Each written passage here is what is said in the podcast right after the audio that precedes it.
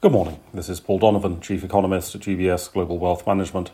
It's 7 o'clock in the morning London time on Monday the 3rd of May. Markets are likely to be a little subdued today. The United Kingdom is on holiday and the data calendar is relatively quiet. There are assorted business sentiment opinion polls due, and these have been extremely strong recently. The problem is they've been unrealistically strong recently, and are not giving a terribly good sense of reality. Last year, the sentiment surveys were excessively pessimistic at just the time the manufacturing sector was growing with extraordinary strength, presumably because the news cycle was still negative and this biased the survey outcomes.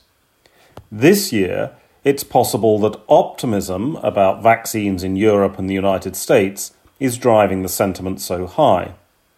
The underlying economic data is strong, but not as strong as the surveys are suggesting.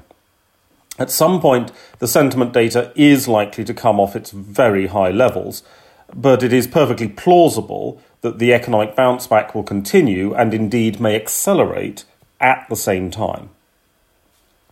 In the United States, Treasury Secretary Yellen, who is an economist, has been urging tax increases to fund the proposed $4.1 trillion of additional spending, citing the need to keep the US fiscal deficit in some kind of check.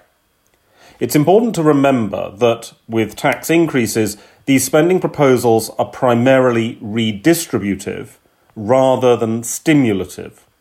Indeed, Yellen specifically highlighted the fact that with the spending paid for, these should not be considered a cause of inflation.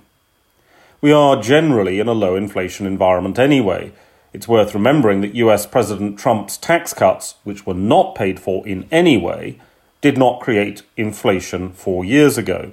So a finance spending program should not create too many inflation pressures today.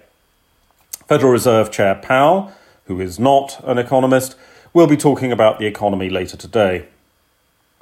German retail sales for March were significantly stronger than expected, beating the most optimistic forecast in the consensus range.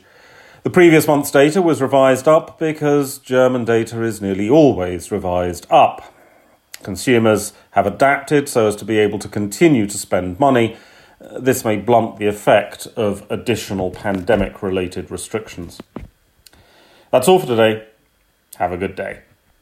UBS Chief Investment Office's investment views are prepared and published by the Global Wealth Management business of UBS AG or its affiliate, UBS. This material has no regard to the specific investment objectives, financial situation, or particular needs of any specific recipient and is published for informational purposes only. As a firm providing wealth management services to clients globally, UBS AG and its subsidiaries offer both investment advisory services and brokerage services. Investment advisory services and brokerage services are separate and distinct, differ in material ways, and are governed by different laws and separate arrangements. In the USA, UBS Financial Services Inc. is a subsidiary of UBS AG and a member of FINRA SIPC. For information, please visit our website at ubs.com/working-with-us. For a full legal disclaimer applicable to the independent investment views produced by UBS, please visit our website at ubs.com/CIO-disclaimer.